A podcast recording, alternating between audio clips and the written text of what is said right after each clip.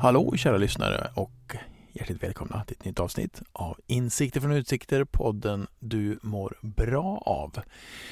Det här blev ett väldigt annorlunda avsnitt vill jag säga redan från början. Jag åkte till Göteborg och träffade Christer Mattsson, en person som har gjort eh, stort avtryck på mig. Han dök upp eh, på den skola jag jobbade och tog med mig och många elever på en utbildning kring nazism och rasism och radikalisering som jag aldrig kommer att glömma. Jag ska inte säga så mycket mer om det här avsnittet mer än att det var väldigt trevligt att få sitta ner med en människa som gör skillnad på riktigt. Och som sagt så blev det ett ganska annorlunda avsnitt.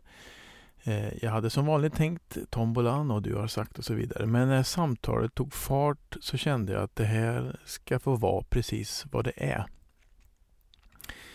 Så här kommer avsnitt 63 av Insikter från Utsikter med Christer Mattsson.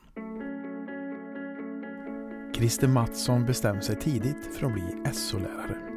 Men längs livets väg har han även arbetat med frågor som berör förebyggande av våldsbejakande extremism, motverkande av rasism samt undervisning av och om Förintelsen. Nu arbetar han som forskare på Segerstedtinstitutet och är upphovsman till Toleransprojektet som syftar till att förebygga rekrytering av unga människor till nazism och vit maktgrupperingar. Vad är det som driver honom i detta arbete vad har han lärt sig längs vägen och vad är egentligen empatisk nyfikenhet? Men först, kan man sitta för bra?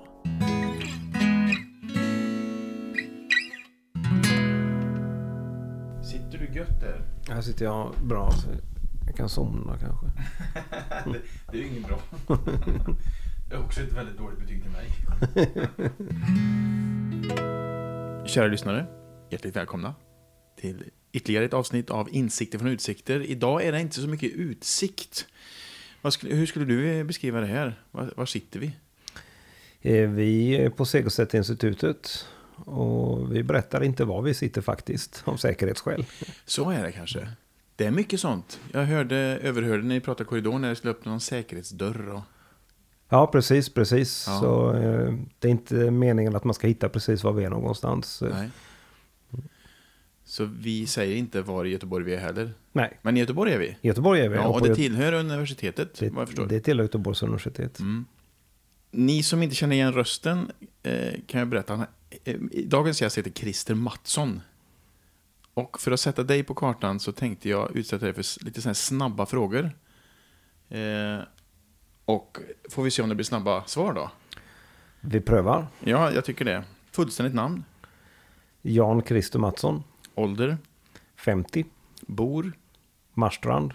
Civilstånd? Gift. Familj? Ja, tre barn. Yrke? Forskare. Hobby? Eh, matlagning och trädgård. Äter helst? Italienskt och libanesiskt. Dricker helst?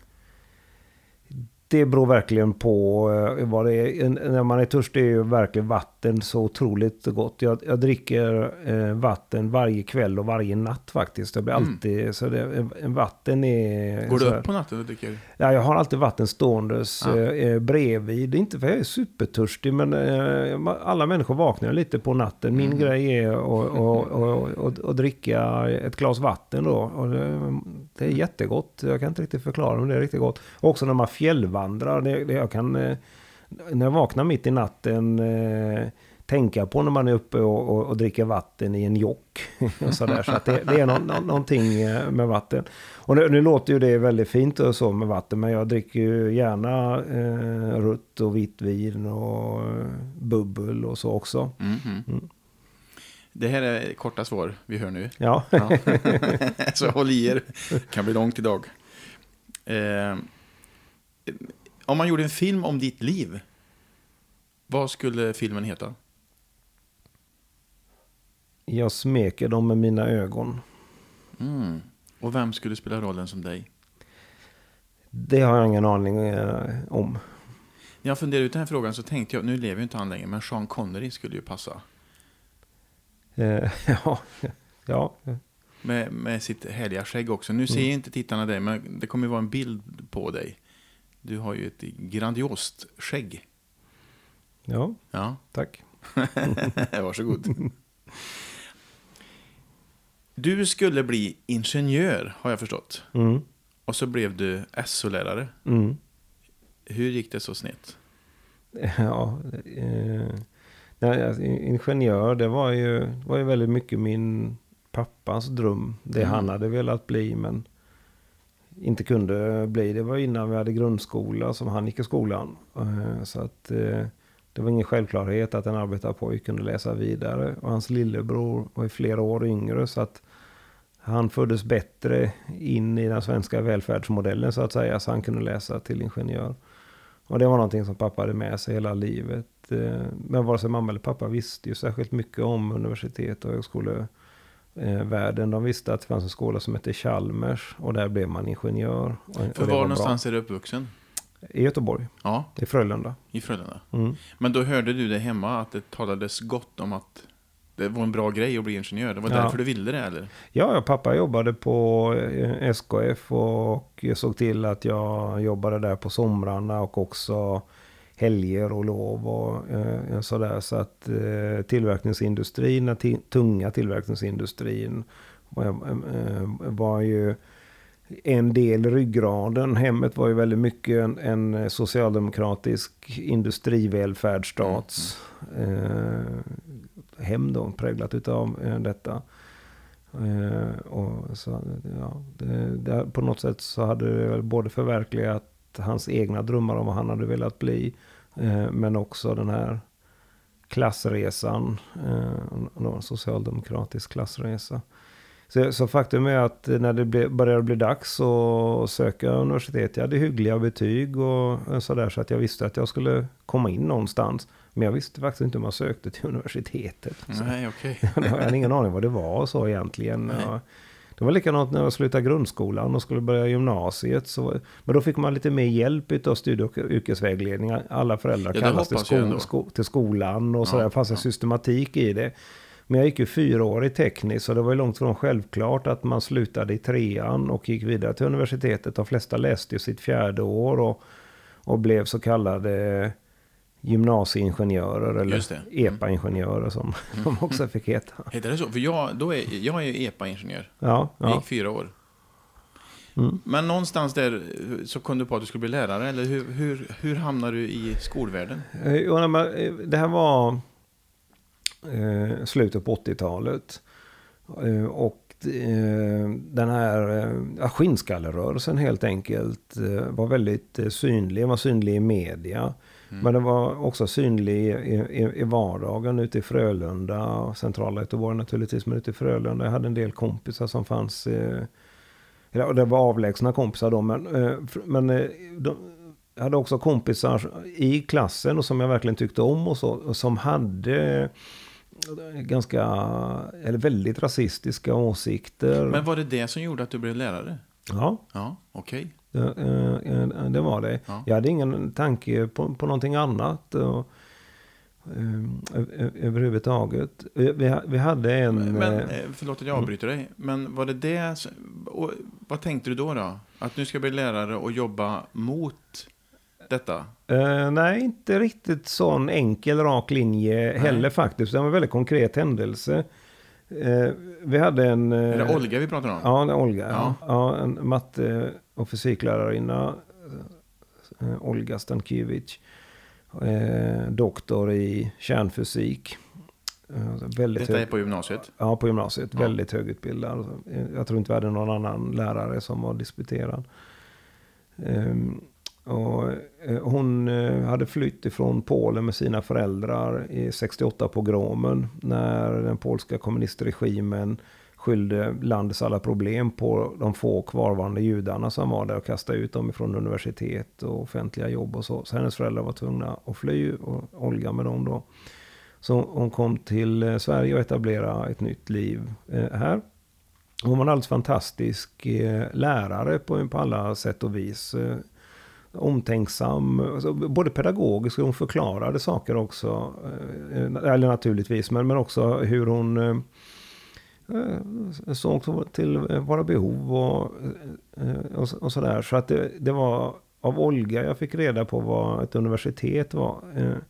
Och, och det, ja, när man, man är lite osäker det, det är ju ett tema man har med sig hela livet när man gör en klassresa. Man kommer från ett arbetarhem där vissa normer och värderingar gäller och, och, så gör man en klassresa. Då är man ändå kvar väldigt mycket i det som gällde uppväxten. Så varje gång jag går in i ett, så att säga, vad ska man säga, överklasshem i Stockholm när jag hälsar på där så så för att tänka mig för, men förmodligen så står jag där ändå och har dragit av mig skorna i strumplästen. Mm. Alla de här klassmarkörerna mm. då. Så, och, och, och, det är konstant dåliga självförtroende, att eh, man inte duger till som eh, fanns ju där. Så, så Olga var den jag vände mig till, det kändes mer bekvämt än att gå till studie, yrkesvägledaren. Hon hade alltid tid att förklara. Eh, och i alla fall så, eh, vi hade henne bara i fysik först. Och så skulle vi ha henne i matte sen också. Och plötsligt så var det några av killarna i klassen, några av dem som sålde en tidskrift som hette eh, eh Kontra, en högerextrem tidskrift. Och då fick de för sig att vi kan inte acceptera illa nog att ha henne i fysik och vi ska inte ha henne i matte också. Och för mig var det totalt kognitiv dissonans. Den, en lärare som jag tyckte så bra om, som var så uppenbart skicklig lärare rent pedagogiskt definitivt den mest högutbildade mm. lärare eh, vi har. Och så omtänksam eh, om oss. Och plötsligt, jag, jag, kunde inte, vad ska vi inte ha henne i matte för? Det var ju glädjebesked att få henne i matte. Vad då var det att, eh, det är klart att hon hade en polsk brytning. Ingenting som besvärade någonting överhuvudtaget. Medan att det besvärade deras rasistiska människosyn då. Och på en teknologilektion med vår teknologilärare närvarande i klassrummet eh, så ställer de sig och håller en eh, rant mot henne helt enkelt. Eh, och, har skrivit ihop ett brev som vi alla ska skriva under och lämna in till skolledningen och kräva att slippa Olga i matte. Och, och, och, de allra flesta som satt i det klassrummet tyckte att det var idioti. Det var ju kanske högst en handfull, men de drev på detta då. Och så började det här brevet åka runt och jag råkade sitta så till att jag satt sist och, mm. och får det här brevet. Och så såg jag klasskompis efter klasskompis skriver under. Och jag är helt övertygad om att det här tycker de egentligen inte men enklast att skriva under. Och, och så fick jag det och hade det inte... Jag, jag, jag är ingen särskilt modig människa, speciellt inte då. Så hade jag suttit mitt uppe i och så kanske jag också hade skrivit under bara för att slippa. Eller om det inte hade varit för att jag hade fått så mycket hjälp av, av Olga med hur man väljer universitet och, och sånt där. Men det kräver ju ändå ganska mycket av en ung pojk. Ja, ja det, det, var, det var en, en sån här en stund. Alltså, många, många människor som är med så mycket värre varje dag. Men jo, jo. Just, just för mig där och då ja. var det rätt utsatt. Och, och, och det som jag, jag kommer ihåg att jag satt och hoppades hela tiden att teknologiläraren skulle resa sig upp och sätta stopp för detta. Det är ju trots varit eh, lämpligt. Ja, verkligen. Det, det, är ju hans kollega de står och, och, och, pratar om och han måste ju förstå att det finns människor här inne som inte håller med, som tycker det är mm. obekvämt och, och, och, och om inte utan något annat skäl så har vi antagligen teknologilektionerna av ett annat syfte än just detta. ja. ja. Har du, har du pratat med han nej, efteråt? Nej, det, det, har jag inte gjort. Eh. Lever han tror du? Det tror jag, för han var ganska uh, ung, så att han, uh, han är nog förmodligen lärare fortfarande, åtminstone ja, okay. uh, borde kunna vara yrkesverksam fortfarande. Mm. Och nu förstår jag att han var en ganska ung man och var säkert osäker i det också. Men med den åldersskillnad som var mellan oss då och den rollskillnaden så hade jag förväntat mig mer. Ja, det varit roligt att höra hur tankarna gick i hans huvud. ja. Eftersom han inte grep in. Ja, precis. Och hur han upplevde den situationen. Mm, de upplevde mm. naturligtvis olika. Men där och då eh, reser du dig och... Eh, ja, jag, nej, jag reste mig inte men jag vägrade skriva på. ah, så det var inget tal så det, utan du bara... Nej, jag, jag vägrade skriva. Och, sen så, och då ställde sig en liten hoper av eh, de här drivande runt mig. Och, och sa att alla namn krävs och om du inte gör detta så får vi alla lida. Är det rätt att du ska sätta stopp för, för det? Ja, så, och det höll, det höll på en stund och, och, och, jag, jag, sa inte så mycket överhuvudtaget för jag hade öppnat munnen och jag bara började gråta antagligen. Mm. Så, så jag bara uthärdade i den stunden. Och sen gick jag och tänkte på det. Oj, oj, oj, det har jag tänkt på så många gånger senare i, i, i livet. Eh, men där och då bestämde jag mig för att, att bli lärare. Inte då bara för att motverka rasism eller så, utan väldigt mycket för, för eh, vad, vad lärande är, vad en lärande miljö eh, är. Och, att, att, och väldigt mycket Molga som, som förebild. Som håller hög kvalitet. Och teknologiläraren som motbild? Ja, som en motbild faktiskt. Mm. Ja, för det, det, dels är det den där händelsen när man läser om dig och sen har jag förstått också att mordet, mordet på John Ron spelade en roll. Också för ditt yrkesval, eller har jag fått det om bakfoten? Eh, inte för mitt yrkesval på det sättet, men för, för yrkesinriktningen. Mm. Eh, jag kom ju att engagera mig i, eh, i antirasism. Eh, ena konsekvensen var att jag sökte eh, en lärarutbildning, att jag bytte mitt val från civilingenjör till, till lärare. Och en annan konsekvens var att jag som är en sinkadus åkte med på en resa ner till Paris. SOS Rasism hade precis grundats. Det var de som tog Rör inte min kompis till, till mm. Sverige. Alltså, jag hörde om det på radion. De skulle lotta ut några platser om man hörde av sig. Jag fick inte en av de platserna men jag fick ett erbjudande. För ganska billig peng att åka äh, med dit ner. Och, och, att göra det var så out of character. Jag har inte varit föreningsaktiv någon, någon gång. Men detta blev som en eh, effekt av att du inte skrev på Ja, pappret, eh, ja, ja, i alla fall min retrospektiva tolkning ja. av det. Alltså det, det sammanfaller i tid och, och, och sådär. Så att jo, men det, jag, jag, skulle nog säga att det var det som satte det i rörelse. Men det var i gymnasiet också, för du säger att du, att du inte var så modig. Men det, det är ju en story där att du i en stor samling på gymnasiet eh, tar dig rollen som en invandrare. Att, och du, du annonserar att det kommer en invandrare och ska prata om hur det är att komma som flykting till mm. Sverige. Eh, och du har ordnat så att det är eh, motljus och så, så att man inte ska se att det är du och du mm. klär ut dig. Det är ju ganska modigt. Ja, jo, nej, men det var lite saker som sattes i, i rörelse ja. Eh, där då. Så en, en, en, annan del var att jag kandiderade till att bli elevrådsordförande. Det var väldigt stor gymnasieskola. Det är också helt out of character att jag mm. skulle göra det. Och, och, och, genom, eh, och det var, var väldigt roligt att vara det. Vi blev en, en, en eh, liten grupp eh, engagerade elever. Och så hade vi en studierektor, Ingvar Almén hette han. Och, och, han var en gång i tiden rektor för någonting som hette experimentgymnasiet i Göteborg.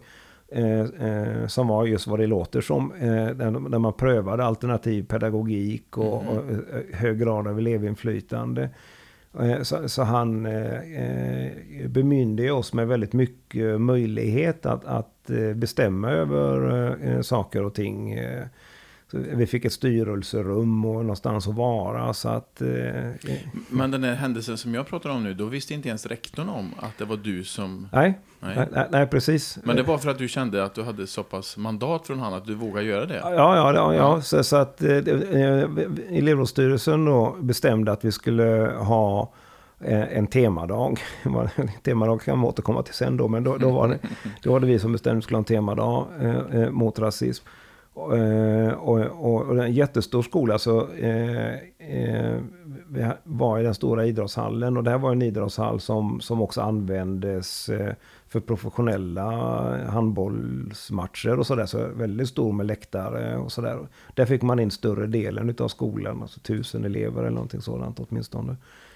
Eh, och, och, och eh, funderade jag på hur, hur, hur ska man få, för rasismen var ganska ingrodd och, och så, hur, hur, ska man kunna vända på, på perspektiven eh, här? Och då kom jag på det att, att eh, eh, jag ska låtsas att jag är en flykting och, och, och berätta en flyktingberättelse och, och, och, hur jag nu känner att jag hör, mig till, hör till eh, i, eh, i Sverige. Mm sminkade mig, klädde ut mig och stod som du sa i, i kraftigt motljus. Så att de såg bara en svart silhuett eh, av mig.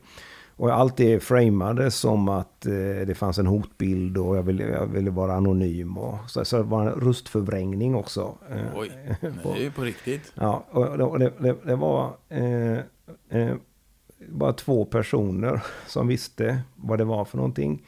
Eh, ena var eh, min bästa kompis Hans. Och andra var Olga såklart. Mm. så skolledningen och övriga elevrådet, ingen visste. Eh, också eh, tekniken då som skulle ja, rigga allt detta. Mm. Alltså, jag höll den här berättelsen i 20 minuter om, om hur jag flydde med människosmugglare från eh, Iran. Utan att bli avbruten? Ja, ja, ja, ja visst. Mm. Alltså, jag berättade som... Jag återberättade en, en verklig berättelse som jag eh, hade hört, men som om det vore jag som hade upplevt det. Och du, du låtsades bryta också då? På... Ja, ja, självklart. Aha, självklart. Mm, mm. Eh, och, och, så säger jag då eh, att... Eh, eh, och så kom jag till Sverige och jag har lärt mig språket. Och då är det några som ropar Det låter det fan inte som! och, och, och, det, och det är ganska kort efter jag säger att eh, Men det var inte sant. Berättelsen är sann men inte Det är inte min berättelse. Jag är Christer Mattsson, jag, eller Johansson hette jag då faktiskt, elevrådsordförande. Så tog jag av mig där så vändes ljuset så att jag blev eh, exponerad. Eh, då, och, och, så det, berättelsen är sann och den, den, den är verklig men det är inte min berättelse. Så vi ska alla ställa oss frågan om vi ska vara tacksamma eh, för att man har flytt och fått en fristad. Eller om man ska vara tacksam för att man är född i en fristad. Mm.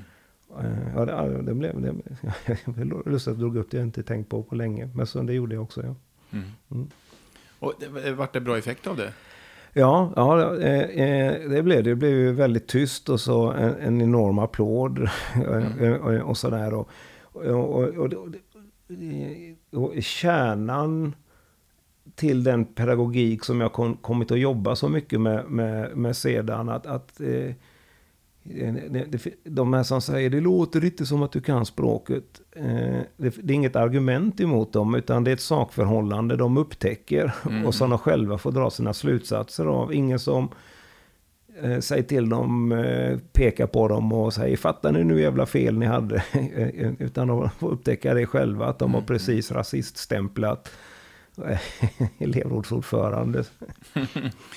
ja, för det jobbar ju du stenhårt med som pedagogik, ett icke-dömande mm. bemötande. Ja. Eh, vi, vi, kanske ska förklara vad Segerstedtinstitutet är för någonting. Du nämnde det här i början. Ja, jo, men det är ett eh, nationellt kunskaps och resurscentrum där vi utbildar och forskar och samverkar kring eh, våldsbejakande extremism och radikaliseringsprocesser. För att eh, förhindra att eh, människor, särskilt unga människor, går in i miljöer där de skadar sig själva och i förlängningen också riskerar att skada samhället allvarligt på, på olika sätt. Mm. Minska våld och terror i samhället? Ja, bidra till att människor ansluter till miljöer där de kan komma och göra det i alla fall. Och hit kan föräldrar, lärare, socialarbetare vända sig? Eller är det ni som är aktiva och vänder er till, till, till dem? Eller? När, när, när det kommer till eh, eh, konkreta situationer, att man har problem med den och den individen eller den och den situationen, då är det Centrum mot våldsbejakande extremism som ligger eh, i Stockholm och, och BRÅ som, som eh, hanterar en det. Däremot så utbildar vi personal som arbetar i sådana här miljöer kontinuerligt. Så vi utbildar lärare, ungdomsarbetare, socialarbetare. Mm Eh, inte för att hantera en akut situation här och nu utan därför de finns eh, på platser där detta är återkommande problem. För jag, vi känner varandra sedan förr. Vi har varit i Polen ett par gånger eh, med elevgrupper och jag har funderat på var kommer den drivkraften hos dig att jobba med det här? Vad är det som har gjort att du har valt En förklaring är Olga. Men, men det är ju inte hela sanningen att du, du blir lärare för att jobba mot radikalisering, utan det var ju någon, något samhällsansvar, eller vad var det som gjorde att... Nej, men, eh, när du frågade vad filmen skulle heta så sa Just det, jag tog inte tag i den tråden, vi kan ta det. Vi fortsätter med den. Jag Ja. smekte dem med mina ögon. Ja, eh, och det, det är Janusz Korczak, eh, eh, polsk-judisk läkare och eh, pedagog som drev barnhem i mellankrigstiden i, i eh, i Polen. Som har skrivit eh, flera fantastiska böcker om hur han ser på pedagogik och barnuppfostran. Och, och, eh, han är en av dem som eh, etablerar idén om att barn måste ha särskilda rättigheter. Eh, det som många årtionden senare skulle, skulle bli FNs barnkonvention är han utav de, en av de tidiga initiativtagarna eh, till. Eh, och, Och, han, han skriver väldigt vackra texter och en sån här text där jag, eh, jag tittar på barnen, jag smeker dem med mina blickar. Jag, jag har den bakgrund jag har. Uppvuxen i, i 70-talets ganska blandade samhälle på ett bra sätt och klassmässigt. Hyresrätter, bostadsrätter, radhus och, Mm. och, och villor. Och, och, och väl medveten att det finns eh, barn med väldigt olika förutsättningar och vi umgås i en och samma eh, klass. Också uppleva konsekvenser av eh, barn som inte har det bra och som är ens klasskompisar då som agerar ut. Eh, det är, eh, och, och, och, och olika lärares förmåga. Olga är inte den enda bra läraren. Jag har haft många bra lärare Mm. som har hanterat situationer på ett sätt som jag tycker har... Och som inspirerar dig till att bli... Ja, För när kom du i kontakt med Janusz Korczak?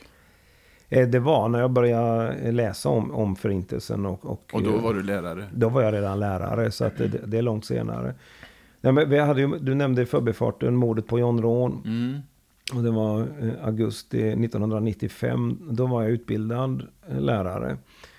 Eh, och jag hade engagerat mig i den antirasistiska rörelsen. Så att det var känt i Kungälv. Jag hade turnerat runt i hela landet. Faktum är att jag finansierade min lärarutbildning genom att skriva en, en antirasistisk monolog som jag turnerade med under, under flera år. Ja, för du har en väldigt dramatisk ådra i dig. Jag har ju lyssnat på dig när du berättar och man åker ju med verkligen. Du gillar det där. Ja, jo, och, du är jag gillar... och du är duktig på det. Ja, ja, och för att vara en blyg människa så, så ser man inte det. Ja, nej. jag, jag, jag, jag, gillar berättandet. Ja, Eh, absolut. Ja, ja, ja. Och, och vad man kan göra med berättelser. Mm. Eh, Så så finansierade jag eh, mina lärarstudier. Eh, Och, och, och jag var absolut inte känd, men man kände till. Så när mordet på John Rån ägde rum i Kungälv så skapade detta ett eh, djupt trauma på så många olika nivåer. En 14-årig pojke som blir ihjälslagen utav eh, utav mer eller mindre jämnåriga, varav en är en skolkompis och, och, och, och med nazistiska förtecken, för de var ju skinnskallar de här som, som gjorde detta. Det, var, de, det var, hade inget ideologiskt motiv eh, eller sånt, utan det var ju personlig konflikt mellan en av mördarna och, och John då. Eh, han, han var Johns antagonist. Eh, men det, det, det, det var uppmärksammat i internationell media och någonting behövde göras. Och då fick jag eh, ett uppdrag att ha lite fortbildning i, i Kungälv kring sådana här frågor. Och då... Det var jag ville att göra, men jag, säger, det, är jag kan ju inte fortbilda lärare som har många, många års yrkeserfarenhet och jag har inte ett års yrkeserfarenhet eh, om någonting som de lever med eller inte lever med. Så jag måste ju få utrymme att ta reda på hur de upplever situationen. Så då skapades det utrymme så att jag fick lov att åka runt och göra intervjuer, fokusgruppsintervjuer. Eh, så det var så jag kom att eh, intressera mig för att läsa forskarutbildning. Så meningen var egentligen att jag redan då på 90-talet skulle läst min forskarutbildning. Så jag hade kontakt med mina gamla lärare Okej. eh, på lärarutbildningen och jag påbörjade en forskarutbildning eh, ändå också som jag inte slutförde vid den här tidpunkten. Och det är jag ju väldigt glad för idag för att jag kommer att göra någonting annat då istället. Mm. Eh, men, eh, så, jag eh, började samla in deras erfarenhet och försöka förstå deras erfarenhet av att möta väldigt öppen rasism och några mötte det inte alls. Det var ju väldigt beroende på vilka klasser man hade, vilka områden man undervisade i. Och så hade vi fortbildning eh, eh, och, sådär. Eh, och en av skolorna, Ytterbyskolan, var ju väldigt utsatt för, för rasism. Och vi gjorde en inventering hur många, hur många elever fanns i den här skinnskallemiljön då, slutet på 90-talet. Och, och, och, nu minns jag inte exakt, men det, det, det, det, var runt om 40 elever på en skola med 600. 600 är en väldigt stor skola med 40 elever som, som är tydligt utagerande eh, rasister eller hänger väldigt nära och supportar detta. Skapar ju klimat på en skola som är väldigt svårhanterligt. Och det var din skola? Det, ja, det var en skola i Kungälv då. Mm. Och, och, och, och jag hade fortbildning för personalen. Men snart framstår det ju som ganska klart och tydligt att, att eh, det är bättre att jag försöker göra någonting själv. Eh, med eleverna. Mm. Och, och då var det eh, eh, några olika insatser vi gjorde. Men en av insatserna som kom att få stor betydelse eh, för hur jag sedan utvecklat min pedagogik eh, var att jag hade tre stycken pojkar som alla var aktiva i nationalsocialistisk organisation och skinnskallar och sådär. Eh, och, eh, mantrat var hela tiden att vi kan inte göra någonting åt det för det kommer hemifrån. Och det hör jag fortfarande. Jag är ute och, gör forskningsstudier nu kring reproduktiva mönster av, av rasism. Och när man gör de här intervjuerna så säger de att det är väldigt svårt att göra någonting åt det. kommer hemifrån. Och det gör det ju i stor mm. utsträckning. Mm. Eh, och, men i alla fall, de här tre pojkarna gick med på att jag skulle ha dem i en specialkurs om, om förintelsen och nazism och, och sådär. De hade ett motvillkor och det var att vi skulle åka till Auschwitz. Eh, de ville verkligen åka till Auschwitz. Det hade inte jag något större engagemang kring egentligen. För jag tänkte det, det, kommer, det är ingen lösning att åka till, till Auschwitzmuseet så att säga. Men de ville eh, det. Och då kontrar jag med att ja, men då får vi ha kvällsundervisning och era pappor ska vara med. Mm. Eh, det här låter som det här är starten på toleransprojektet. Ja, det, det, det är det. Så, mm. då är det egentligen igång toleransprojektet. Toleransprojektet började med de här intervjuerna och okay. fortbildning av lärare. Men detta är när jag själv börjar skapa pedagogiska verktyg för arbetet. Mm. Så då har jag de här pojkarna och de här papporna. Då. Och, och de, de, de eh, eh, gick med på det. Papporna var väldigt tveksamma eh, till det här. Eh, var det här papper som var tydligt eh, engagerade i? Inte i rörelsen på något sätt, men, men, okay. men däremot så var de rasister så det räckte alla dagar i veckan. Ja. Ja, men pojkarna hade ju väldigt många problem. Familjerna hade väl väldigt stora problem. Och papporna var definitivt en orsak till, till de här problemen. Eh, så nu vet jag inte om precis alla mammor, eh, men i alla fall en utav eh, mammorna ställde ganska hårt krav på sin make då. Att, att nu får du, du har aldrig gått på föräldramöte, du har aldrig engagerat dig, nu får du göra det här. Och då ställde han upp på det för att skapa lite lugn och ro i hemmet. Lugn och ro i hemmet, mm. ja precis. Och de andra ställde upp också. Så jag höll på att undervisa dem där. Eh, en kväll i veckan. Eh, under i alla fall mer än en termin. Jag minns inte exakt hur länge. Inte ett helt läsår, men ganska länge. Så blev det i alla fall dags att eh, åka ner till, till Polen. Och vi åkte i en... hyrde en minibuss. Så jag körde hela vägen. verkligen. Alla arbetsuppgifter. Engagerad lärare kan man säga. Ja, jag har många mil. Ja. ja, vi kör ner där. Eh, och så kommer vi till eh, Auschwitz-Birkenau och de är väldigt spända eh, på detta. Och så, och så inträffar någonting som jag inte hade förutsett. Men, men som nu är fullständigt logiskt. Vi går runt i det jättestora Birkenau-lägret. Och, och, och, I en av utställningshallarna där inne så finns det en gästbok där man kan skriva en hälsning. Eh, I gigantformat. Och då en av killarna skriver rakt över ett uppslag där andra har skrivit. Skriver Sweden calling. Eh, med stora fula bokstäver. Och Sweden calling refererar till en vit maktlåt som var populär vid tidpunkten. Vad känner du då i det läget? Ja, nej, men det är ju inte så eh, upplyftande. För jag kan ju inte riva ut. Det går inte att sudda. Och river jag ut så river jag ut de andras mm. hälsningar. Och, så att... Eh, och jag visste inte alls vad jag skulle göra. Men eh, det som när man är iväg på en resa så man måste tillbaka till hotellet i alla fall. Det finns en massa praktiska omständigheter. Så det fanns inget vettigt jag kunde säga i, det läget. Jag kände mig som en idiot. Och och, och, och, de här pojkarna tittade lite förnöjsamt eh, på mig då. Ja, jag kunde inte hantera situationen. Och papporna mer eller mindre struntade i vilket. Och så åkte vi tillbaka till Krakow där vi bodde. Och vi bodde i en stadsdel som heter Kashimirs. Som är de gamla judiska kvarteren. Det. Och det här är för så pass länge sedan. Eh, att, åker man dit idag så är det här ett väldigt hippt område i Krakow. Topprenoverat och Eh, Alla spår av de här gamla är, ja, är borta? Ja, det är borta. Det är inte, men när, när vi var där då så var, var det övergivet. Det hade varit det sedan eh, de judiska invånarna tvingades till gettot eh, 1941. Mm, mm. Så det var fullt med tomma, nedgångna byggnader.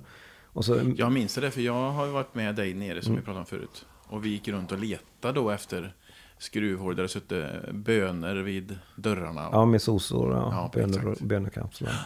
ja, precis. Nej, men så, mitt uppe i det här så ligger, låg det ett hotell då. Och där bodde vi på det hotellet. Det var ju billigt så därför vi bodde där. Uh, ja, så, klockan sju samlas vi i lobbyn och så går vi ut och äter. Så kommer jag ner klockan sju och då är pojkarna där. Och är väldigt uh, skamsna. Och... Känner de att det blir fel? Eh, nej, de är inte ja, du var kanske tydlig med din reaktion kanske? Eh, nej, men de är inte skamsna eh, över det. De är skamsna för att deras pappor är borta. Ah. Så papporna har försvunnit. Eh, och det tar mig en stund att fatta. Men eh, problemet är att papporna är på en krogrunda och är skitfulla. Mm. Så där står vi i, i en ömsesidig utsatthet. Någonting som är prekärt för dem är avslöjat för mig. Mm. Och eh, jag har försatt dem i en situation där detta som de vill dölja som är så sårbart för dem blir synliggjort och, och ingen kan försvara dem. Eh, så, så eh, de är mer utlämnade än vad jag är, men jag är också utlämnad. Eh, Gör du den analysen där och då? Ja, i, alla fall emotionellt. Ja. Eh, mm. Eh, eh, och, eh, men det är inte så att jag har någon idé om, om, om hur ska jag lösa detta. Men jag, jag förstår att jag kan ju inte lämna dem på något sätt. Och, och, jag kan inte bara ta dem till en restaurang och äta och, och, och, och fråga om, om maten var god. Va? Utan för att göra någonting mer så... Jag sa shit, det var... Det var ju jättejobbigt. Ska, ska vi ta en liten promenad så ska jag berätta om om de judiska kvarteren så kan vi snacka lite. Och, och så gick jag där och berättade vad jag eh, kände till om, om, om de här kvarteren. Och eh, berättelsen om eh, den ena rabbinen här. Och, mm. och, eh, och eh, Helena Rubenstein, grundläggaren utav det här stora sminkföretaget. Hennes lägenhet och finns där. och hur hon flydde till eh, Australien för att eh, slippa gifta sig med en dubbelt så gammal man. Och, och för att försörja sig i Australien så tog hon med sig sin mammas skönhetsrecept. Eh, för pappan arbetade med mejeriprodukter som mamman gjorde sminkprodukter av. Så hon tog med sig mammans recept och gjorde succé i Australien och kom till USA. En fantastisk historia då. Och, och väl i, i eh, USA så eh, blir hon dumpad av den här mannen hon har eh, eh flytt med. Och han har träffat en annan kvinna, Elisabeth Arden. som också känns som sminkmärke. Men det är en helt bortkastad berättelse för tonårspojkar. Mm, sköt lite utanför. Jag sköt totalt utanför. Men eh, eh, mitt engagemang för att berätta förstår de ju ganska snart. Det är ett engagemang av, av omhändertagande om dem. Så mellan de här olika berättelserna så börjar de berätta om sina liv. Om vad de är rädda för. Eh, att de är rädda för att bli som sina pappor. Hur dåligt det går i skolan. att de också ska bli våldsamma. Eh, att de ska bli dåliga föräldrar. Så vi eh, varvar de här berättelserna. Så ganska snart så pratar vi bara om dem och deras mm. framtid och hur den ser ut. Och, och rätt vad det så stannar vi. Och så böjer sig Jesper ner. Han som skrev det där i boken? Ja, mm. och plockar upp en sten. Och så säger han, du vet, eh, det jag skrev. Och, Auschwitz, det, det, var inte så märkvärdigt. Och, och jag skrev det bara för att kunna säga till mina kompisar när jag kommer hem att det var bara en jävla judepropagandaresa och vi söp hela tiden. Jag kommer inte säga att det var pappa som söp. Jag kommer säga att det var jag som söp. Och det var gratis resa, skattebetalarnas pengar. Men jag skiter väl i det. Men det är inte sant. När jag har gått här så Kashmir var mycket värre än Auschwitz. Jag fattar ju att det har bott människor här. Mm. Som har fördrivits härifrån mot sin vilja och att de är döda. Och det var inte rätt. Men jag kan inte säga det hemma för jag har inga andra vänner. Men när du hör mig säga att det bara var judepropaganda och jag säger någonting taskigt om dig så bli inte arg på mig. För jag har inga andra vänner. Mm. Och jag har ingen annan att prata med. Ge mig bara tillbaka den här stenen och säg ingenting. Så kommer jag komma ihåg den här kvällen i Kashmirs. Och det är så livet är för oss. Mm. Vi... Starkt ögonblick. Ja. Fick du någonsin lämna tillbaka stenen? Nej. Vad hände? Uh, han dog alldeles för tidigt sedan. Men, men mm. han, han lämnade vitmaktmiljön. Och uh, när jag var på hans begravning så bars han av sina gamla raggarkompisar och sina nya klasskompisar från gymnasiet med invandrarbakgrund. Mm. Så... Ja. ja. Mm. Jag, jag, förstår att du har väldigt många sådana möten som har påverkat dig. Eh, jag skulle vilja backa, för vi, vi pratade om John Ron, blev mördad 95. Mm. 96 i Visby mm. hände någonting som jag inbillar mig har haft stor inverkan på dig.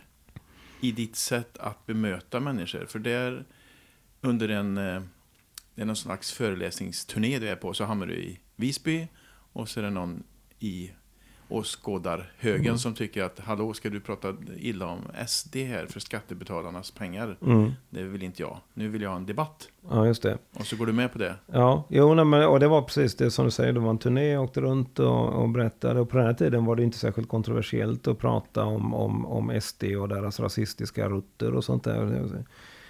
Eh, stora delar av partiledningen eh, var eller hade varit eh, medlemmar i Nordiska rikspartiet eller i andra ty eh, typer av eh, uppenbart nationalsocialistiska miljöer. Men för den här eleven så var, var det förjäkligt att, att SD inte kunde få vara där och försvara sig. Så han ställde sig upp i aulan. Och... Det kan han ju ha lite rätt i. Absolut, och, och det, det, det, det, narrativet har ju återkommit mm. eh, många gånger sedan. Eh, men eh, märk väl, där är vi en tidpunkt då, då eh, ja, det, det, var mer eller mindre otänkbart att läsa en lärarutbildning och vara aktiv i Sverigedemokraterna. Mm.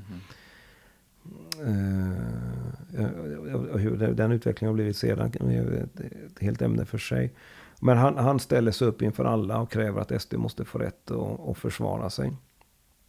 Och jag, och jag svarar honom anytime.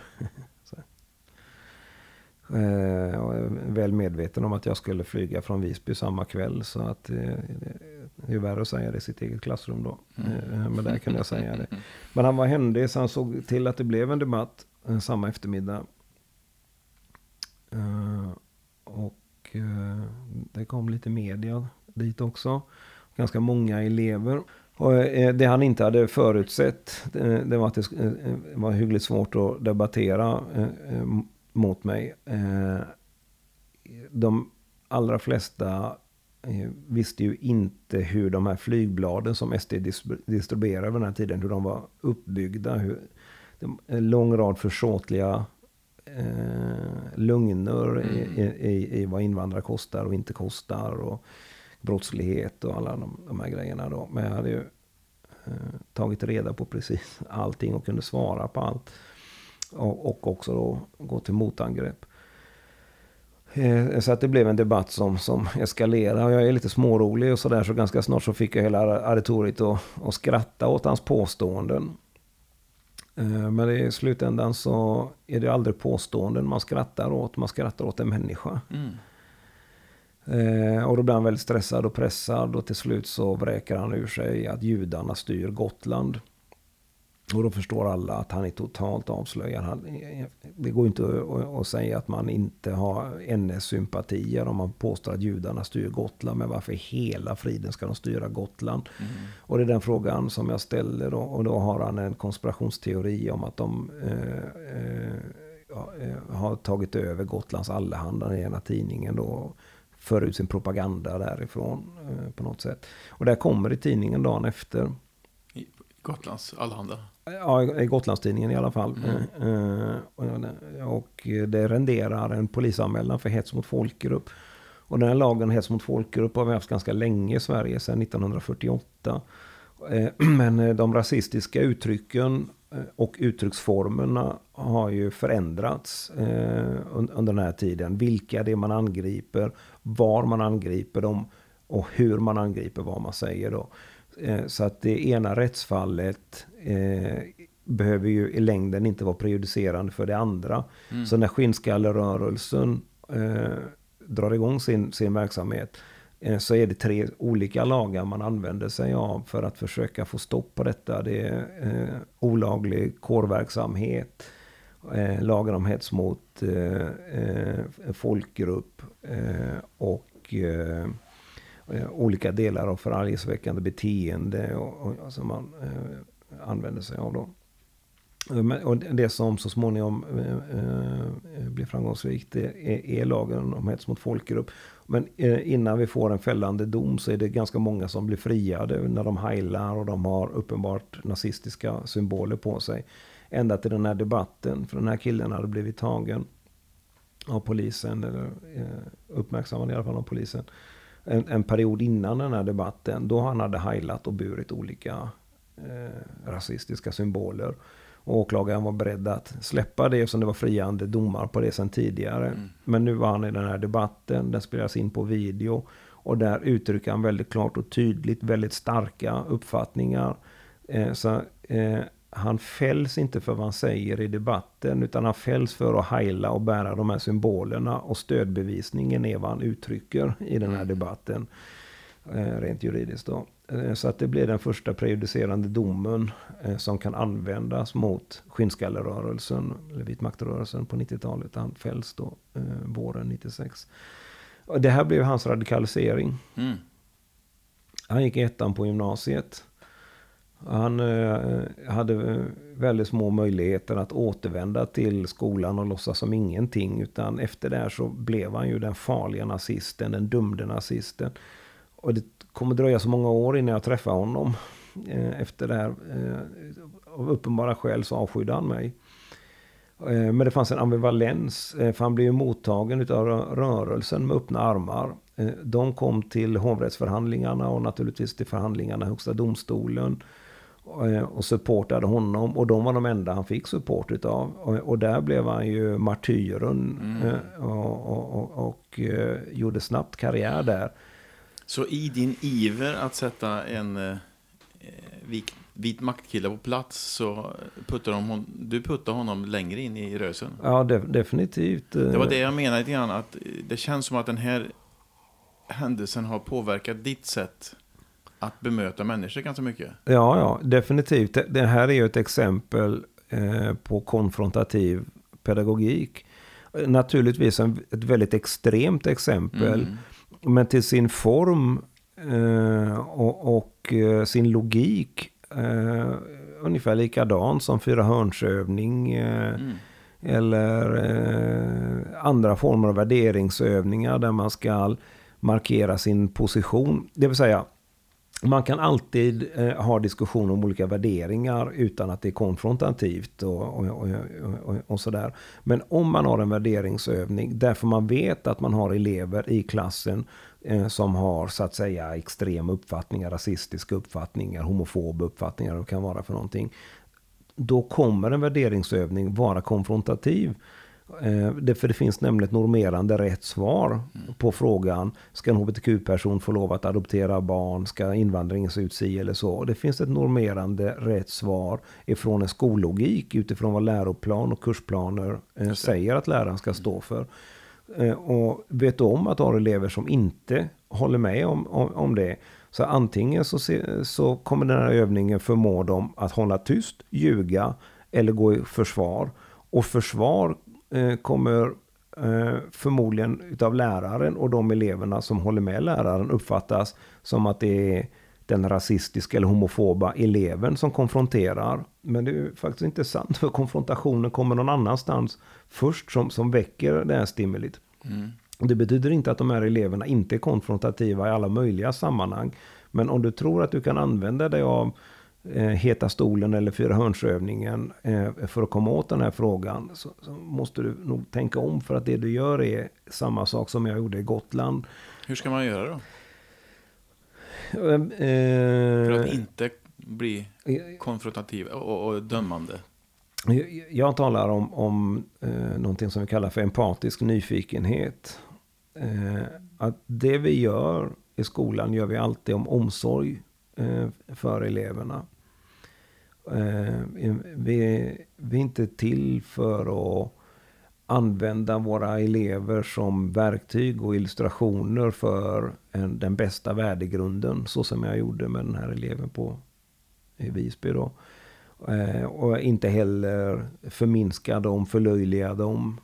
Eh, det, eh, om du växer upp i ett hem med ett rasistiskt språkbruk, med ett homofobt språkbruk, ett antifeministiskt begått hem, eh, så kommer du överta det språket, det sättet att tänka, de värderingarna, de uttrycksformerna Precis som du övertar allting annat som finns i, i hemmet. Du kan göra revolution mot det och ta en annan riktning.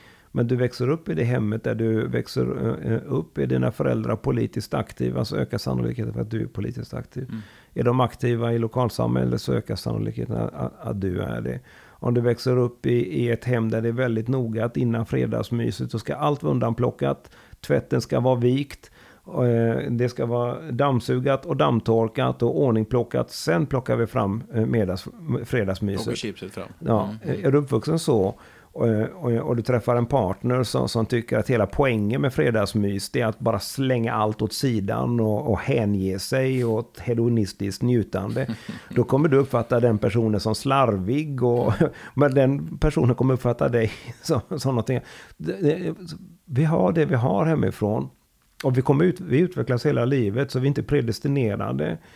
Eh, är du uppvuxen med detta rasistiska språkbruk, den, rasistiska blickar. Så betyder det att du tänker som en rasist. Eh, men med rasist som identitet, det får du först i möte med den som inte är eh, rasist. Eh, I den stunden du säger det du har vant dig vid att säga, att uttrycka de tankar du har vant dig vid att uttrycka och lyssna till i hemmet. När du uttrycker det och, och, du får motstånd, det är då identiteten bildas, subjektpositionen uppstår. Mm. Så identitet är ingenting man har med sig inuti, utan identitet uppstår alltid mellan människor. Så den rasistiska identiteten kommer alltid i konfrontationen med antirasisten. Mm. Och därmed riskerar du alltid att skapa mer av det du vill förhindra. Eh, Så empatisk nyfikenhet går till hur då? då? Att gå runt. Ja. Eh, att, att, komma från andra hållet. Så, eh, i, I den sociologiska teoribildning som jag talar om, om nu, brukar kallas för symbolisk interaktionism. Eh, där består varje människa av jaget och mejet. Jaget är den delen av vår existens som tar över det som finns i omgivningen, språknormer och värderingar mejet är den delen av min existens som, som är kritiskt reflexiv eh, över hur det blir när jag har tagit över ett språk och, och skapar mening och sammanhang. Eh, det lilla barnets jag härmar de första ljuden utan att förstå dem. Mm. Det lilla barnets mig som hjälper till att koda av betydelserna av lätena. Och det där interagerar med varandra hela livet. Man plockar upp saker och i efterhand så skapas det mening genom mejet. Pedagogik måste inrikta sig på att utveckla mejet och inte kontrollera jaget. Jag kan ju alltid tvinga mina elever till att säga rätt saker och hålla tyst om saker de inte eh, bör säga någonting. Eh, men kontrollera jaget innebär ju inte att utveckla eh, mejet. Att håna jaget som jag gjorde i Visby är ju superdestruktivt för mejet. Men ganska naturligt hos oss människor inbillar jag mig att det finns någon Alltså, det fick han. Ja, nu, ja, nu förstod han väl ändå vad dumt det var. Ja, och så får det, det blir kontraproduktivt. Något instinktivt. Och mm. bara för, för, för, att ta det väldigt konkret, hur, hur jag själv har, några meningar som jag säkert har jag har förmodligen använt hundra gånger då. Eh, eh, jag har naturligtvis haft eh, min beskärda del av till exempel homofoba elever och, och så, plötsligt så blossar det upp någonting i, i klassrummet. Eh, och Kevin som är homofob eh, går igång på detta. Blir, Jävla fan, det är ju helt onaturligt. I helvete, det fattar väl alla. Eh, den empatiska nyfikenheten innebär då att, att jag har ett ansvar att skydda alla elever i detta.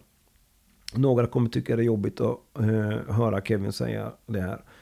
Eh, Kevin är också just nu i en ganska sårbar situation och, är arg och frustrerad. Så då är det ju så här, shit Kevin, alltså nu blir du jättearg. Eh, eh, och inte inför alla så att alla ska värdera vad som händer. Utan gå fram till Kevin och säga, shit alltså jag förstår du blir jättearg. Och det blir jätteknas och, och jag vill ju inte att någon ska vara arg eller ledsen eller upprörd på mina lektioner.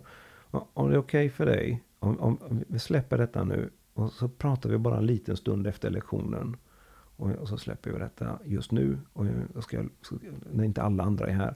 Nästan alltid går de med på det. För att de tycker att det är rätt jobbigt att vara exponerad och arg mm. inför alla andra. Då. Så, precis, och så stannar jag och det var inget särskilt. Ja, men bara ändå 30 sekunder Kevin.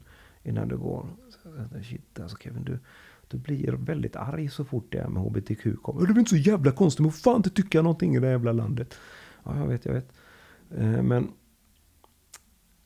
skulle det vara okej okay för dig att bara tänka lite på till imorgon varför du blir arg. Alla blir inte så arga. De är ju fan PK hela bunten.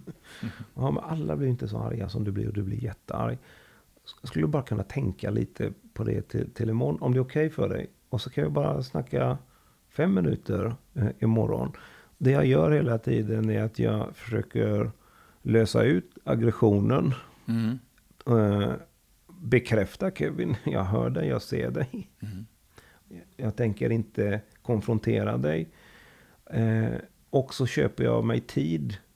Men det är inte mig själv jag köper tid, utan jag köper tid till Kevins mig.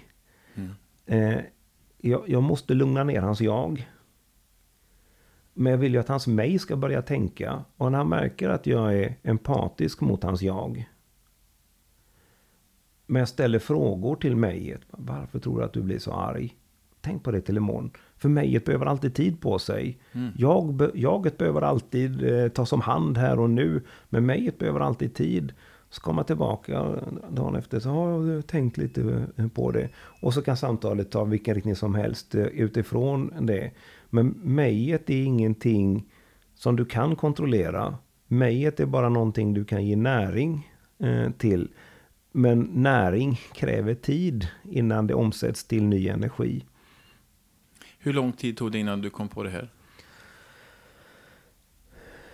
Det tog ju lång tid innan jag lärde mig att formulera det. Jag hade ju, som jag, eh, när jag började toleransprojektet eh, eh, så, så började jag ju samtidigt forskarutbildning. Så jag hade ju då möjlighet att läsa sociologi och utbildningssociologi och eh, utvecklingspsykologi samtidigt. Så att jag fick ju en begreppslighet med mig från forskarstudierna. Även om det skulle dröja 18 år innan jag disputerade. Mm.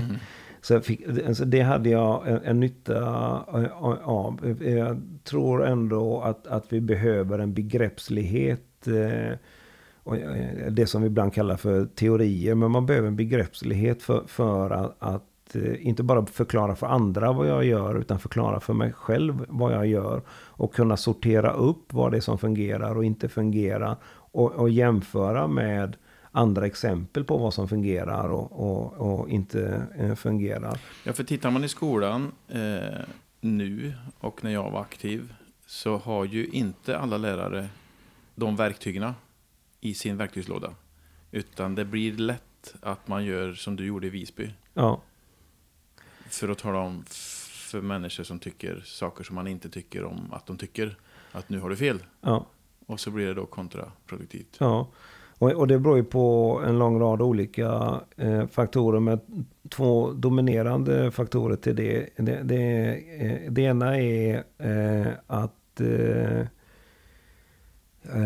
att, att antirasisterna behöver rasisterna för att kunna manifestera sin godhet. Eh, om, om alla är om antirasister så finns ju inte rasism. Nej, och då, då är det en icke-fråga så att säga. Utan det måste ver- verkligen finnas en, en, en brännpunkt. Eh, där, där, som, där man kan eh, gestalta eh, sin eh, antirasism. Rasism är ett gissel och ett gift eh, av, av mycket allvarlig eh, karaktär i historien, i vår samtid. Och, och, och skapar enormt stora eh, problem. Eh, den eh, strukturella rasismen som utan vidare är det som skapar mest vardagligt lidande och håller människor konstant utstängda från arbetsplatsintervjuer, lägenheter och, och kontrakt och sådär. Den- Den, den är ju så opersonlig för att den är vi alla bärare av på ett eller annat sätt. Den strukturella rasismen är rasistiska konsekvenser utan rasistiska avsikter. Eh, Så när, när rasismen eh, dyker upp med avsikter, när den är uttalad, så blir det en sån perfekt arena för att manifestera hur mycket antirasist eh, du är. På det sättet så blir rasistiska organisationer och rasistiska individer en, en möjlighet där du kan visa eh, vad du står för. Och det är också någonting som jag har sett väldigt mycket i, i min forskning och, kring personer som går in i den nationalsocialistiska rörelsen. Berättelsen från Visby är en berättelse som har upprepats så många gånger och varit en radikaliserande faktor för ganska många som har gått in i den nationalsocialistiska rörelsen. Mm. Just kopplat till skolan. Den andra delen då, eh, eh, varför saknas de här verktygen eh, bland lärare? tror jag hör ihop med att läraryrket har kommit att bli ett, ett, ett, ett, det- det ett, eh, yrke där man tillmäter den enskilda läraren eh, agens och förmåga och kompetens att, att, att utifrån sin erfarenhet och sin utbildning kunna hantera situationer. Istället så ska det komma in olika metoder och modeller och, och man går i fortbildning för att lära sig använda det eller det eh, verktyget. Och alla de här verktygen som finns är, är, är ofta någorlunda beprövade. Men om de tas ur det sammanhanget där de är utprövade och, och, och ska implementeras i ett helt annat sammanhang med, med ganska ytlig fortbildning så är det inget verktyg längre. Lärarens verktyg ligger helt och hållet förankrad i lärarens relationella kompetens. Allting som vi gör i vårt klassrum är beroende av vår relationella kompetens oavsett vad vi förväntas att göra där och då i Mm. klassrummet. Och då är frågan, hur kommer man dit?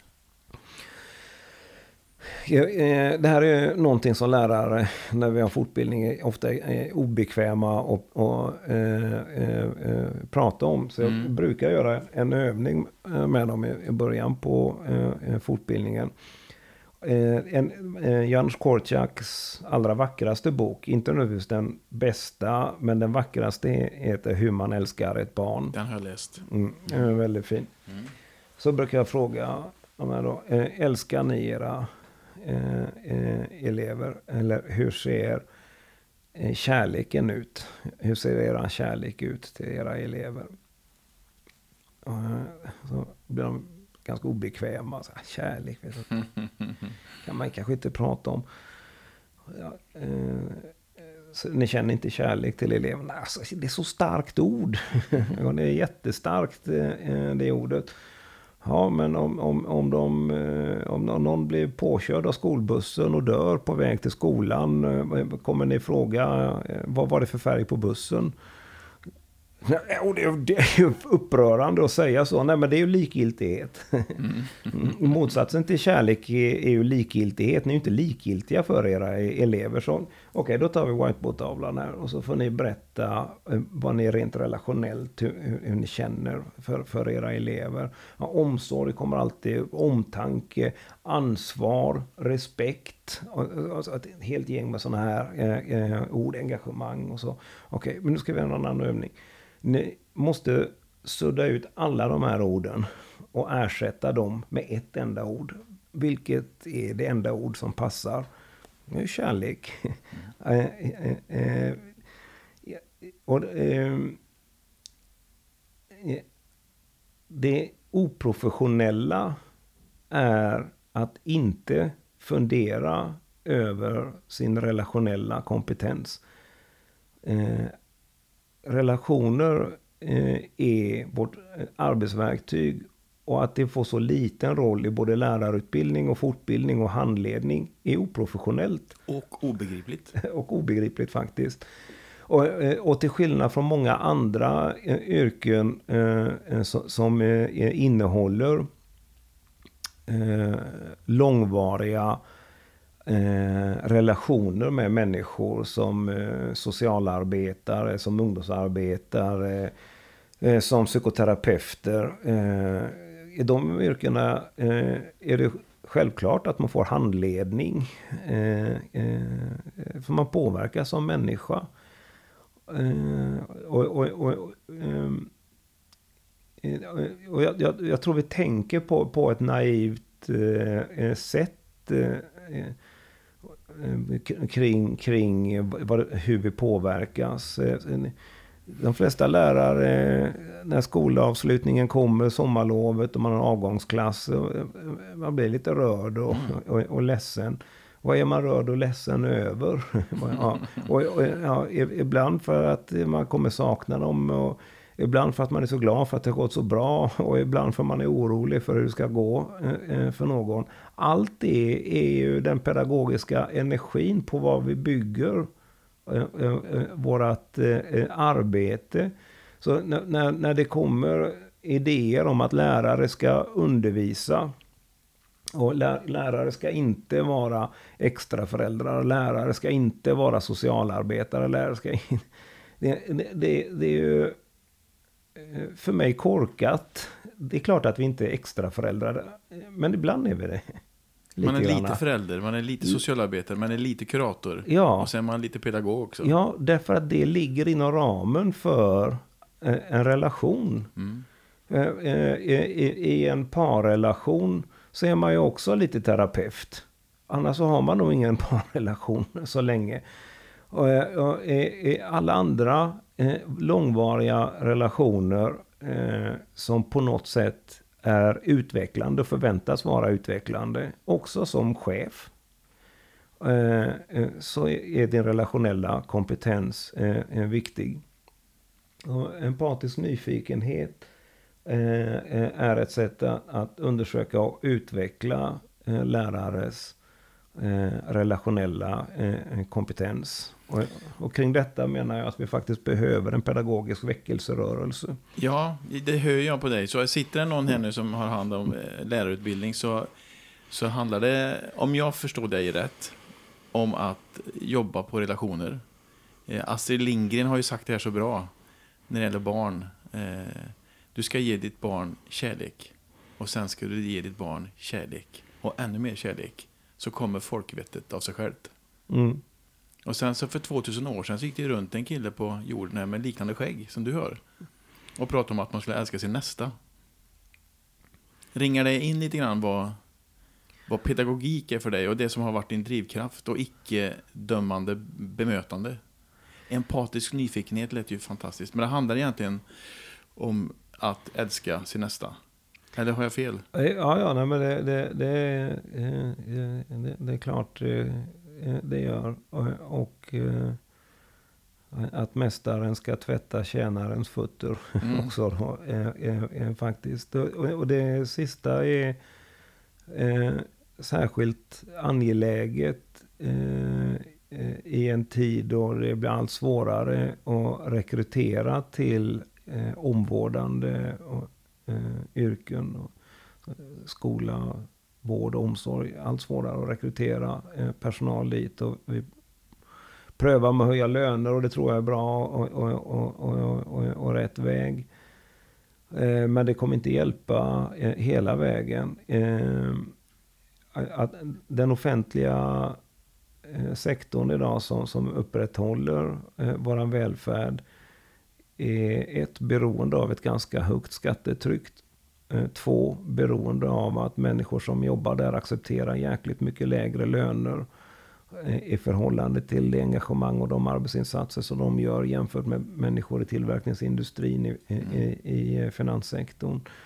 Eh, så det är dels en fråga om att älska sin nästa eh, men också ett hyperindividualiserat samhälle där alla ska synas, alla ska vara i centrum. Eh, så behöver vi också prata om vad det betyder att mästaren måste tvätta tjänarens fötter. Och om man flyttar ut i samhället, för det är också en fråga jag hade innan jag kom hit. Om vi flyttar ut till det stora samhället, inte bara i skolan och skola, vård och omsorg. Så hur får man ihop det här med ett icke-dömande bemötande? Mm. Uh, och så ser man nu hur uh, skärpta straff, fler poliser. Där blev krock i min, mitt huvud. Att om man nu ska, ha, om man nu ska döma människor hårdare samtidigt som du säger att man inte ska döma människor. Hur får man ihop det där? Ja, men det, för det första är det olika olika eh, arenor. Empatisk nyfikenhet eh, kommer ju också med eh, empatisk gränssättning och definitiv eh, gränssättning. Eh, för att kunna eh, existera tillsammans med en, en tillåtande empatisk nyfikenhet så måste det finnas en, en trygghet eh, att man inte blir hotad. Eh, eh, I, I mitt klassrum får alla elever lov att säga vad de vill så länge det inte strider mot lagen. Och, och så länge avsikten inte är att göra någon annan upprörd. Att människor kan bli upprörda av det jag säger. Inte samma sak som att jag vill att de ska bli upprörda. Så det är en, en stor pedagogisk uppgift att, att, hjälpa mina elever att utvecklas i att avstå från att göra människor upprörda men samtidigt skapa ett tillåtande klimat där man får säga upprörande saker för att pröva dem mot varandra. Men detta kräver gränssättning och, om någon inte ställer upp på det kontraktet så blir det ingen trygghet för någon. Mm. Och, och, då är inte empatisk nyfikenhet eh, möjligt. För då kommer människor vara tysta och rädda eh, i det klassrummet och några kommer dominera det. Och så är det i samhället eh, eh också. Eh, eh, när, när, man talar om, om att vi behöver inkapacitera människor som är brottsaktiva. så, så ser jag inget konstigt med att inkapacitering, att, att faktiskt låsa in människor som är inne i pågående väldigt grov brottslighet. Mm. Eh, för att vi ska kunna jobba med, med det andra. Det ser jag som en, en, en eh, självklarhet. Och, och, och, att vi kan definitivt diskutera behov av att låsa in eller inkapacitera människor tidigare och längre eh, och lägre ner i åldrarna än, än vi har, har gjort nu. Eh, men det betyder ju inte att man slänger bort. Vad, vad gör vi med dem under den tiden eh, de är inkapaciterade? Hur mm. förbereder mm. vi dem för att återgå mm. Eh, eh, till samhället? Eh, det som saknas i diskussionen är ju ett engagemang för att prata om rehabilitering, eh, att prata om möjligheten att återkomma eh, till samhället på, på ett bra och, och, och vettigt sätt. Eh, så jag tycker vi kan prata om hårdare och längre straff, men jag skulle önska att vi också pratade om hur, hur använder vi den tiden och, och, och, och, den väldigt tydliga gränssättningen till någonting som är produktivt för samhället som också är produktivt för de här individerna. Att inte se den förlorade sonen, för att fortsätta bibliska referenser, som evigt mm. är förlorad. Och, och då för att vara lite emot den bibliska berättelsen i det här avseendet. Ibland kanske fadern inte ska sitta och vänta på att sonen ska komma tillbaka och ställa till fest. Kanske fadern måste ut och ranta lite grann och leta upp mm. den där sonen. Som avslutning hur, så här, vad vill du åstadkomma med ditt jobb här på Segerstedtinstitutet? Och vad vill du bli ihågkommen för? Um, ihågkommen det är alldeles för... för eh, det, det... Jag menar nog mer vad du vill sätta för avtryck. Vad skulle ditt fotavtryck härifrån? Nej, men när, när eh, eh, eh jag är i min eh, vardag eh, oväntat, vilket händer fortfarande ganska ofta, får ett meddelande från någon gammal eh, elev. Som, de kanske vill berätta att de har blivit föräldrar eller funderar på att plugga eh, någonting. Och, och, de tycker att det är, viktigt att, att, berätta det för mig. Eller någon av de studenterna jag har på Segerstedt-institutet som eh, byter jobb och gör någonting annat och hör av sig och tycker att det är viktigt att, att, att berätta det eh, för mig. Att när människor berättar saker som är viktiga i deras liv för mig utan att jag är en del av deras liv i övrigt utan har varit en del av deras liv.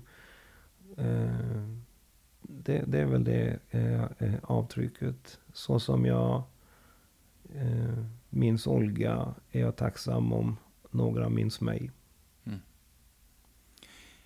Ja, då kan jag nog säga att du har lyckats med åtminstone mig. Jag har ju varit med i det projektet. Var det tre år vi åkte ner, toleransprojektet. Och det kan vara ett av de få projekten som jag kände gjorde skillnad på riktigt för människor. Eh, så att det här, att sitta med dig en timme drygt här har varit jättetrevligt. Så tack för att jag, du tog dig tid att sitta med mig. Mm. Tack själv.